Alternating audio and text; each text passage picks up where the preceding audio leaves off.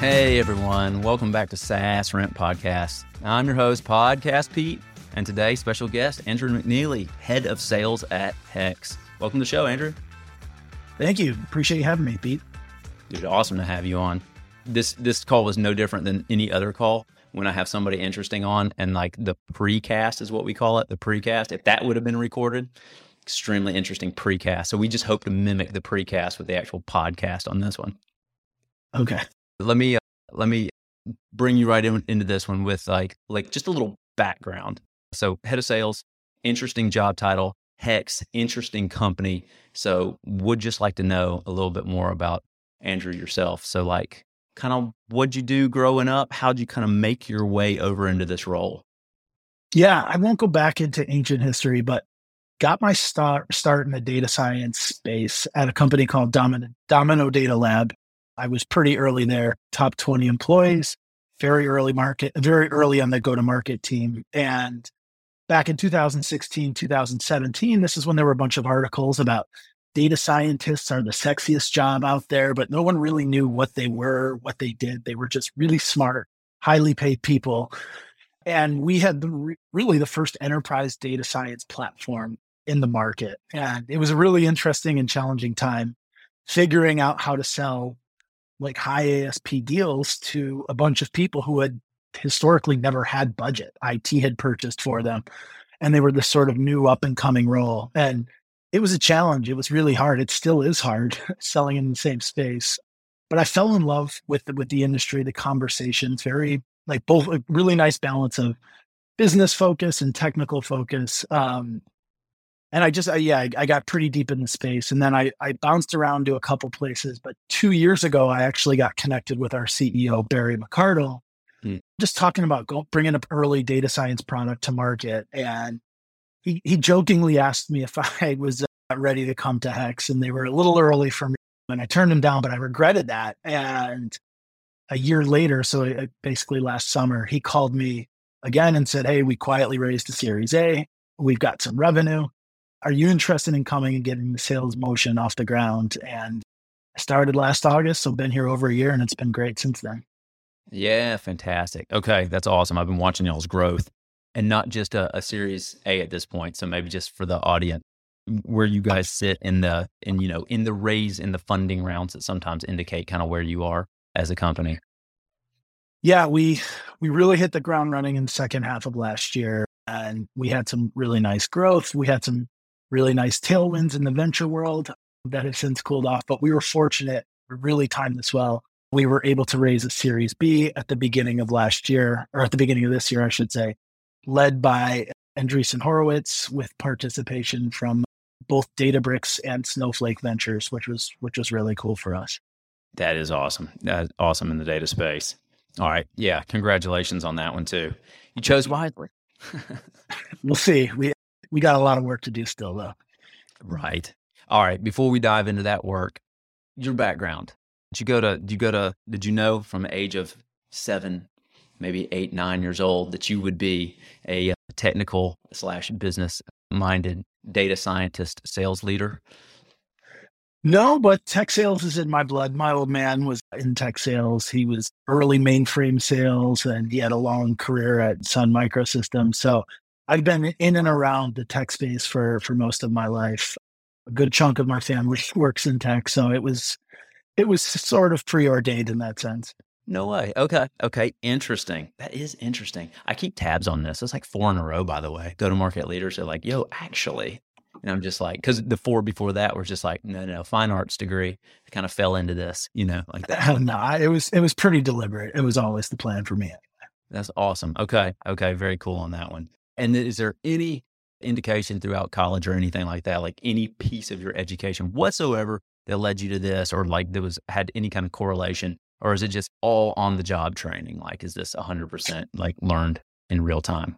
No, I think, I mean, you couldn't get a sales degree at Miami of Ohio where I went. So the closest thing to that was marketing. So I, I majored in marketing with always with the understanding that sales was sort of the long term path for me. But no, most I, I think I got to where I am now largely sort of school of hard knocks.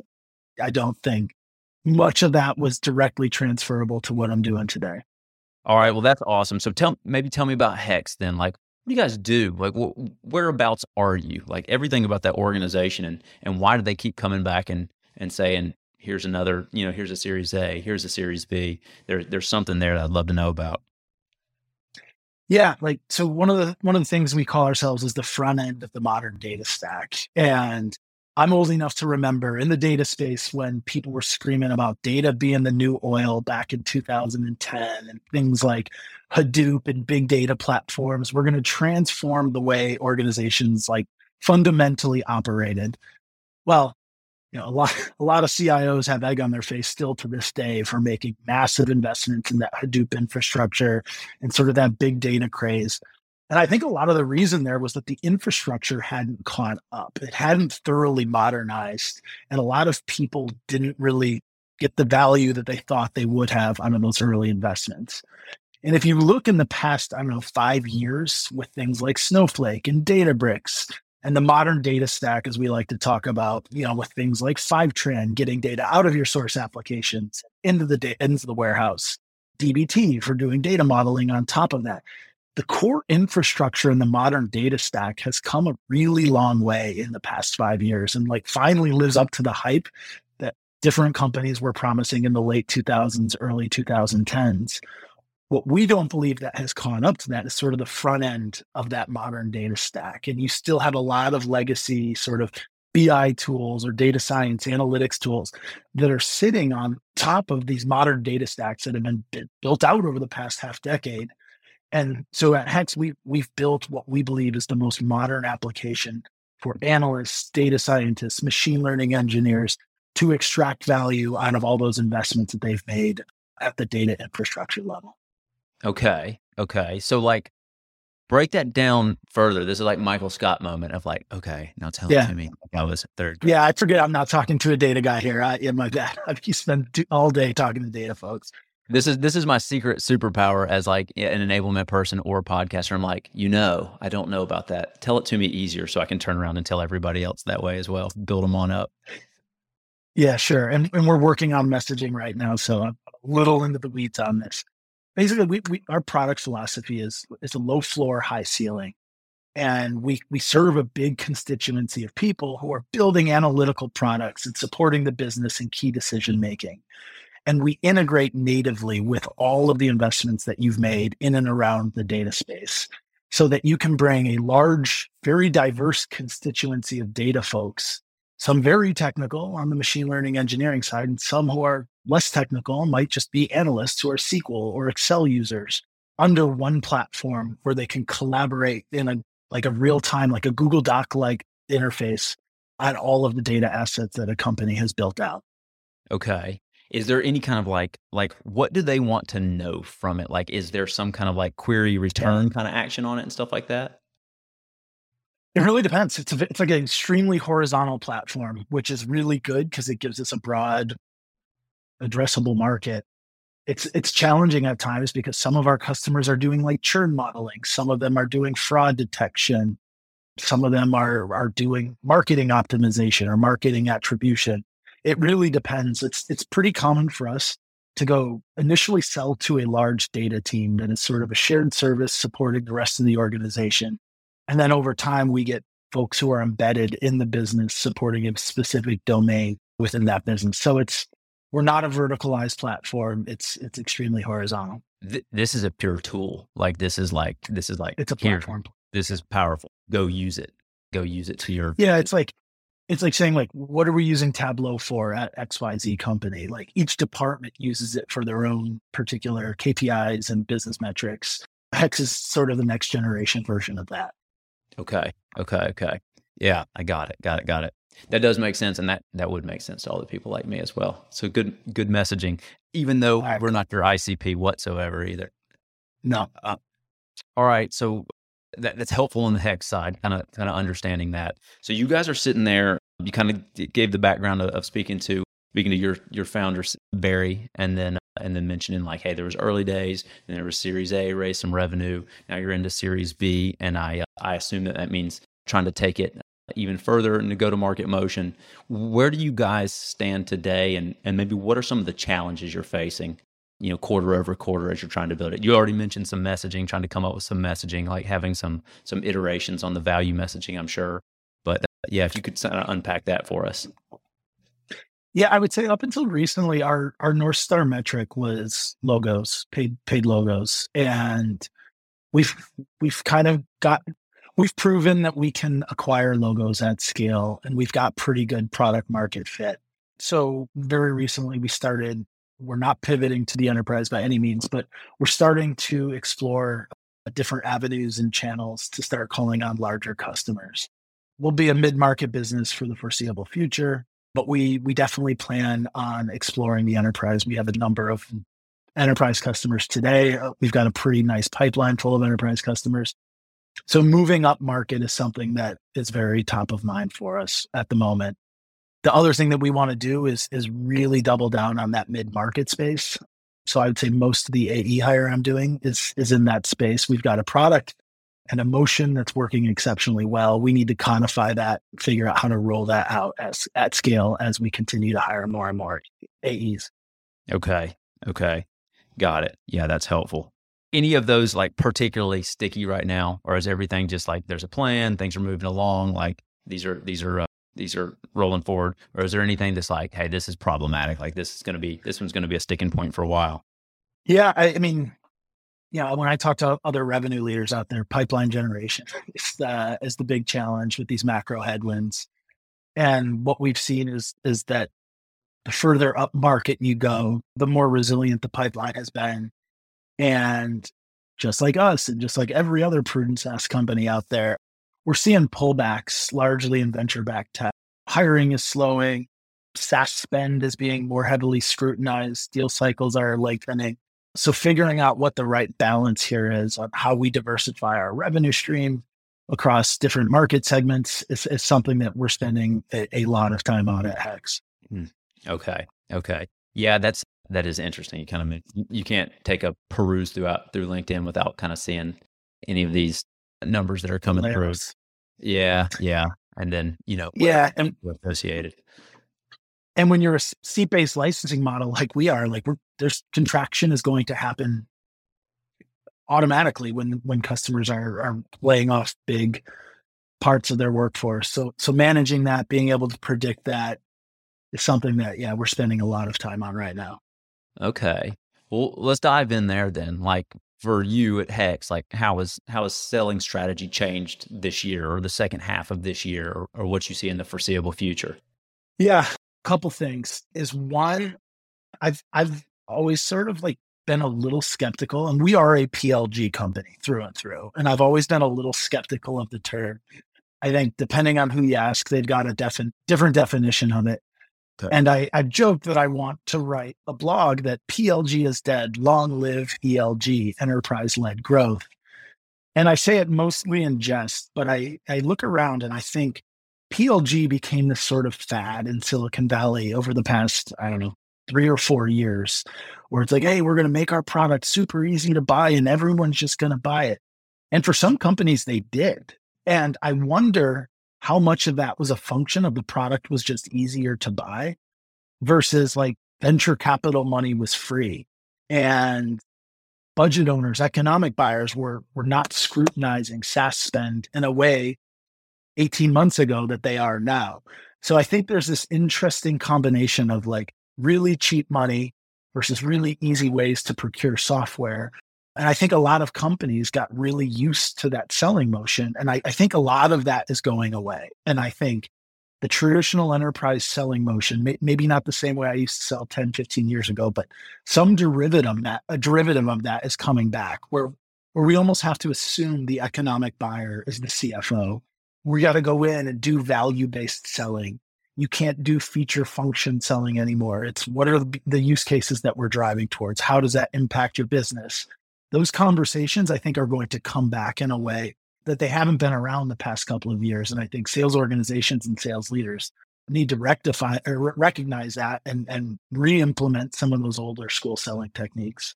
Yeah, it's a good it's a good point because like somewhere along that PLG journey anyway in the product offerings, there is going to be a place where you have to cross the chasm to the enterprise. And at that point, that's not necessarily going to be your ground up or like grassroots users swiping a little credit card for 43 cents a user or something like that. It's yeah. a real deal. It's going to require MSAs and NDAs and everything that's in the sales cycle. So it's it's PLG is dead. Long live ELG. Is that the is that the phrase? I I don't I don't know that I'll get that provocative on the website, but like, and look, it's not dead. That I, I say that in jest. I I think that PLG motion has afforded us insane growth over the past year that I've been here, I'm grateful that we have it. Um, but what I'm seeing is, especially even even in mid market, larger mid larger mid market deals now are starting to feel the way enterprise deals have felt, just like how you operate, how you need to navigate those, build cross functional alignment, all of that. Yeah, yeah, that does make sense. Still think it's a good tagline. Those things are always provocative. You like, you have to, it's clickbait. You get in, you're like, oh, they are a PLG company. Oh, I think it's fantastic. Yeah. Okay. Awesome. So kind of moving forward with Hex, you kind of mentioned some of the challenges. Anything interesting you're looking forward to doing uh, moving forward? Like what what's the vision maybe the next the next 12 months? Where would you want to see your you can pick them off one at a time. It's a big open-ended question, but like people, product, been here a year, have another year in the seat moving forward. You know, what's that what's that look like? Yeah, so for the team, 12 months from now, we're, we're going to need to at least double the team size. And with that comes implementing process. And I think generally at, at Hex, we're very conscious about not over sciencing things, not over processing them, and running really stage appropriate process. And so like I I'm really, really careful about not implementing the same sort of deal desk rigor that they have at Oracle at, at Hex right now. And then figuring out like when when we can how we how what the right balance is on minimizing process so that we can continue to move fast. And I think velocity is is our is our biggest strength at Hex, and over processing is going to slow that down. So that's that's the big thing I'm thinking through right now. And then, as I talked about, just getting more value based eh, in how we go sell our product and more use case driven, more ROI driven. We just got out of our QBR last week, and you know, at five AEs, we're starting to implement the first version of lightweight MEDDIC for us that I think is again stage appropriate. Still allows us to explore the space, figure out what works, doesn't, what doesn't work, and not be overly regimented. And then how do we codify what we learn into best practices and do away with the, the stuff that isn't working for us is a big challenge. And then the last thing that the last big theme out of our QBR was champion enablement. I'm I'm spending a ton of time this quarter putting together packaging to empower our champions to go have sales conversations asynchronously on our behalf when we're not there. I think that's going to become increasingly important and frankly somewhere we've underinvested at Hex over the last year. Okay. Okay. Yeah, those are all great initiatives and it's so interesting. Like this, these these progressions happen so quickly. So I remember when we were doing those exact same things at Postman, lightweight version of MEDDIC rolling out. We never really did move to any specific value messaging. Like as you know, there's the schools of thought and the different camps and the challengers and the sandlers and the force managements and things like that. Do you have a uh, do you have a a favorite or something that's worked in in the data space that you kind of lean on? They're very similar, I, I mean, know, like there's flavors.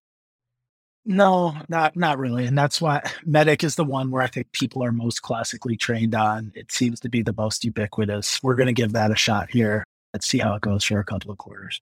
Okay, that's cool.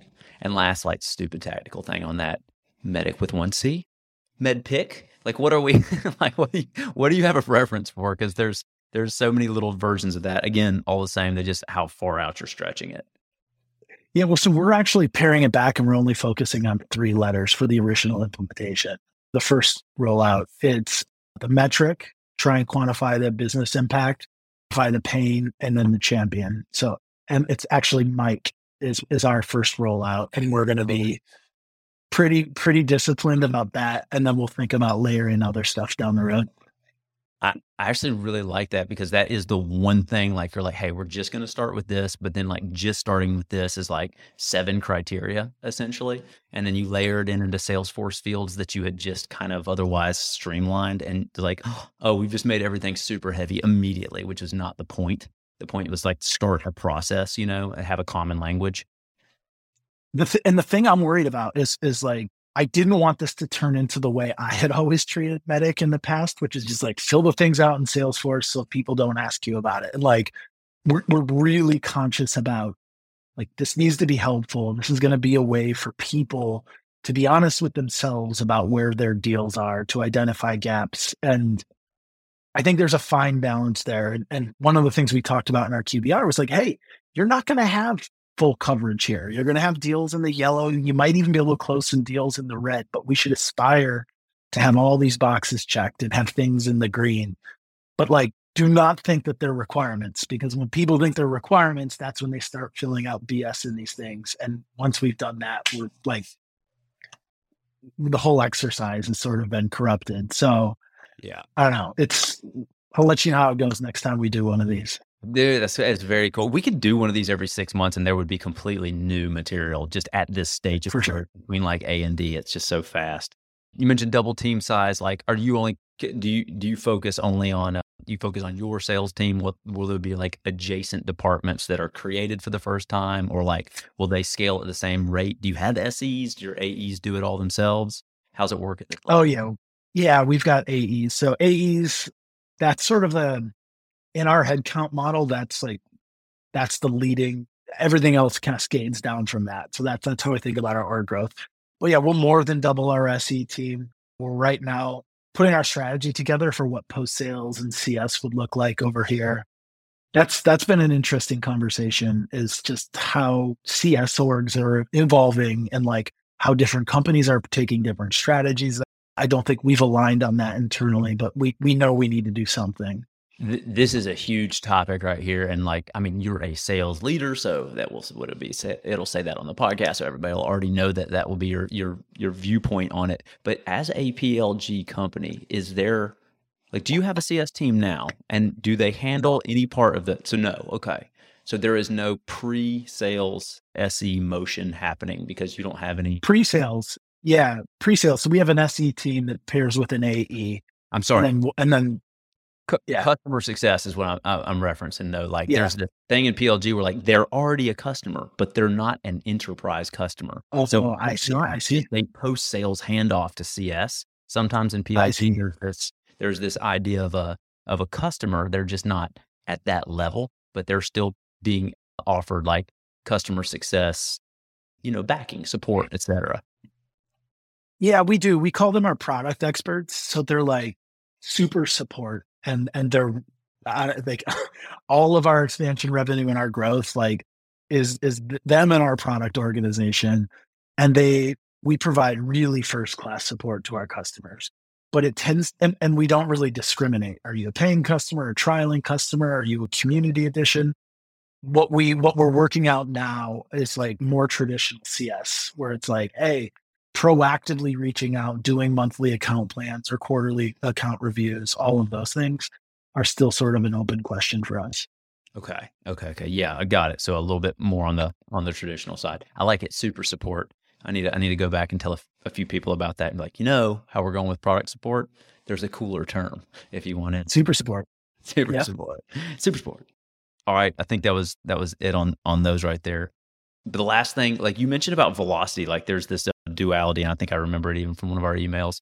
Like when you're like, hey, I want to go fast, but like at some point I would like to stop, found, find out what worked and shape it back together. And like, do you have a duration of time that you prefer for that? And do you have a, a process behind like when do you stop and try to like, you know, shake loose the cobwebs or like realign on on what's worked, what hasn't? This is hardly like a like well regimented, documented thing, but like I'm a big I'm a big believer in like don't try and get 100% better at anything. Get 10% better at the thing you're worst at, and when you're done, move on to the next thing that you're worst at. Get 10% better and move on. And that kind of affords affords us the opportunity to just constantly reevaluate. It's like you're not spending eight weeks on one thing when like three weeks would have gotten you there. And then you can kind of move on. It, but often means coming back to something. But it's it's always like, what's the burning platform? Let's like tactically solve that. And and being okay with accruing some debt. It's something we talk a lot about internally. Like there's good debt, good debt and bad debt. And we talk, you know, Bezos famous one one way versus two way doors. And like I am more than okay accruing some near term debt if it allows us to move faster. Now, if it's going to stunt our growth in the future or just be a huge ball of wax to unwind, like we're going to be much more deliberate about that. But but being okay with moving fast at the expense of other things is something we have a pretty high tolerance for at Hex. That's cool man, the titles the titles for this show just keep on rolling in. Like the the ten percent better, good debt, bad debt, it's all in there. PLG and Fed's probably taking the lead. So I might get in trouble with that one. Okay. Awesome. Awesome. Been really, really helpful to kind of unpack those things. They're they're helpful for me personally. That's why I do this. Okay. Then you are your sales leader. So been doing it at a couple orgs. So do you have a favorite leadership moment? Yeah, a, a guy I used to work for at Confluent one of the best sales leaders I've ever worked for. He was two levels above me, but I, like honestly, he he would just call and like you know when the boss's boss calls you and you're like, oh boy, I, got to pick this up. What what's going on? And you're like thinking, all right, what deals do I have in the forecast? Like, where are we at? Is it stage two or stage three? And he would just call just to check in, say, how are you? Didn't want to talk business, like didn't want to talk pipeline or deals or commits. How's your family? How are you doing? anything I can do. And I, I can't remember anyone working for anyone who was like genuine, like that genuinely interested in like me as a human. And it's something I've done my best to to emulate here at Hex, although not nearly as as effectively as he did. But it, it just really struck me, and even to this day, I'm, I'm like I I still text him. I texted him the other week, and I just I just thought that was really cool and something that isn't done enough in corporate America. I know somebody like that. That is really, really interesting. I'm trying to like get the minute. And I was like minute 28 and like send minute 28 to this person in my mind. Like, hey, you know that thing you do? This guy had a guy too. That's cool. And it's so cheap. It, as a sales leader, it costs you nothing. And like people remember it. And it's, uh, it just, it's a great way to build loyalty. And yeah, I, again, I, I want to re- emulate that as much as I can. Yeah, it's killer. That's a great reminder right there. All right, that one's coming up. Let's. Have you ever heard of the book, The One Thing?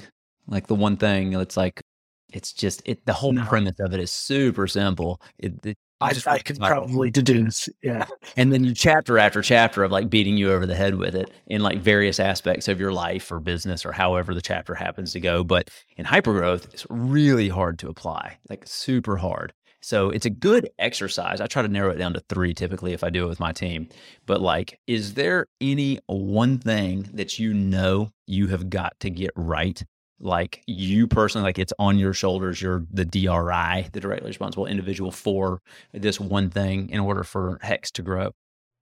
Yeah, I, I mean, like one of them is is headcount planning is just really difficult, especially in this market. And I think getting too like I think the thing I'm more scared of is getting too far out in front of my skis and over hiring. And you know, we could have a Q1 QBR with a bunch of AEs running around looking like those sad, emaciated polar bears because there's no ice. And like, oh. and I, I like, I don't, I want to hire commensurately with the pipeline that we're generating. At the same time, I know that there are very lofty targets for us to hit next year. And I can't do that with the team that I have in place today. And that so in some ways, like the investments, the hiring investments we make in Q2 this year, or, or second half of this year, I should say, are setting me up to have a, a an on target first half of next year. And then so so balancing that with the pipeline that we're generating is something I think about a lot. And then the flip side is you under hire and like you want to you, you, you might have to run your AEs a little hot, your SEs a little hot. And while they would all love that from an earnings potential, like no one can go out there and sustainably run at 200% for any prolonged period of time. So then we start dropping balls and now we're not making the most out of our opportunities.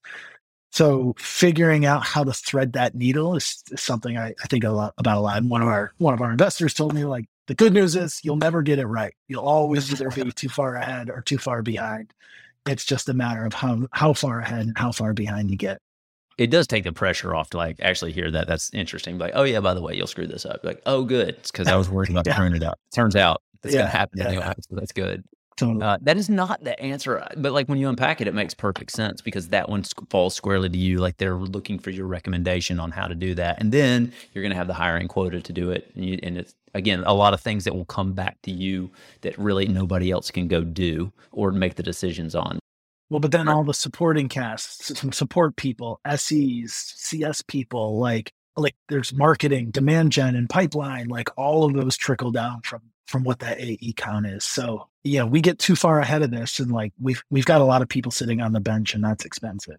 Okay. Yeah. Yeah. It makes sense. Is, did I not answer your question the right it, way though? No, it's perfect. Like it's part like it was going to be, it's like there, there's head of sales. This is revenue related no matter what. It's a dumb question because he just goes, yeah, revenue like that. But it's like, that's interesting because like, I, I, mean that maybe that's the, of course, or like you have help on that because you have your reps like pushing there and they know what's going on. But the headcount answer is like, yeah, because that is falls squarely on your shoulders. Makes this new question. I'm going to keep that one in there. I like it. All right, to wrap then, and this is like this is like just because this is a journey and this is like a, a different kind of thing that like brings you into this particular org.